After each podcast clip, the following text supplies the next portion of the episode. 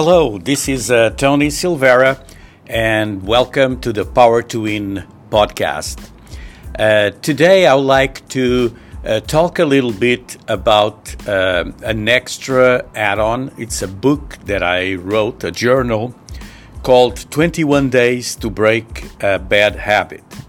And uh, a strategy of 21 days was inspired uh, in a season of victorious uh, fast by a famous Jewish scholar and uh, prophet in Babylon named Daniel. And he committed to an unpleasant diet as he uh, prayed and did the inner searching uh, in order to solve a very complicated situation. And uh, through the centuries, people applied the 21 day strategy of uh, uh, fasting or abstinence in order to do an inner search. And of course, there's a lot of variation um, uh, both among people and among habits, and some people are more uh, habit resistant than others. Some habits are also harder to pick than others. So if you want to uh, break uh, a habit in 21 days, you may use this journal. Um, what I advise is if you have a heroin addict or a crack addiction or um, opioid uh, addiction, uh, Oxycontin, uh, different things that you may be addicted to, um, uh, you you can extend these 21 days, and instead of doing 21 days, you do three uh, times 21 days. So it, it's like uh, uh, three months, two two and a half months of um, of, uh, of a special program.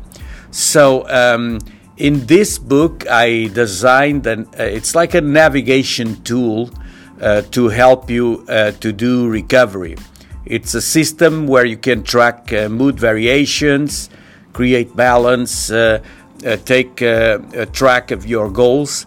And um, uh, in the in the book uh, Power to Win, I explain exactly how to make short-term goals. So this will help you in conjunction with the book.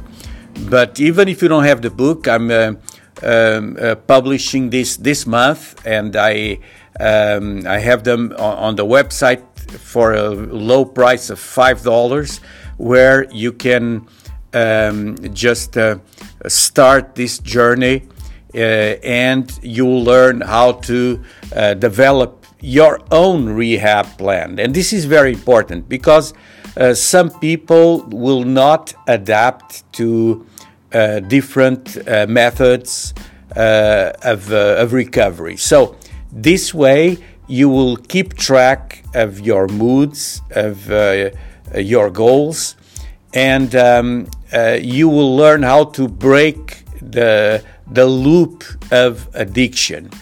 Uh, there's an author named Charles Duhigg. He dedicated uh, uh, lots of writing to the concept of a habit loop. And uh, quite recently, in the last two decades or so, scientists discovered that uh, habits are stored in, in the brain in a different fashion than uh, standard uh, memory. So, in short, habits consist of uh, a few elements. One is a cue, a cue, uh, a routine, and an endpoint. And the endpoint uh, coincides, according to Duhigg, with a reward. So, uh, so you, you feel a reward each time you do this uh, routine. So you can learn how to replace any uh, kind of bad habit with a new one by breaking your routine and uh, breaking the cue also. So I really uh, advise you to um, seek uh, help of, of, a coach or a mentor, someone that can uh, uh, help you keeping track of your 21 days.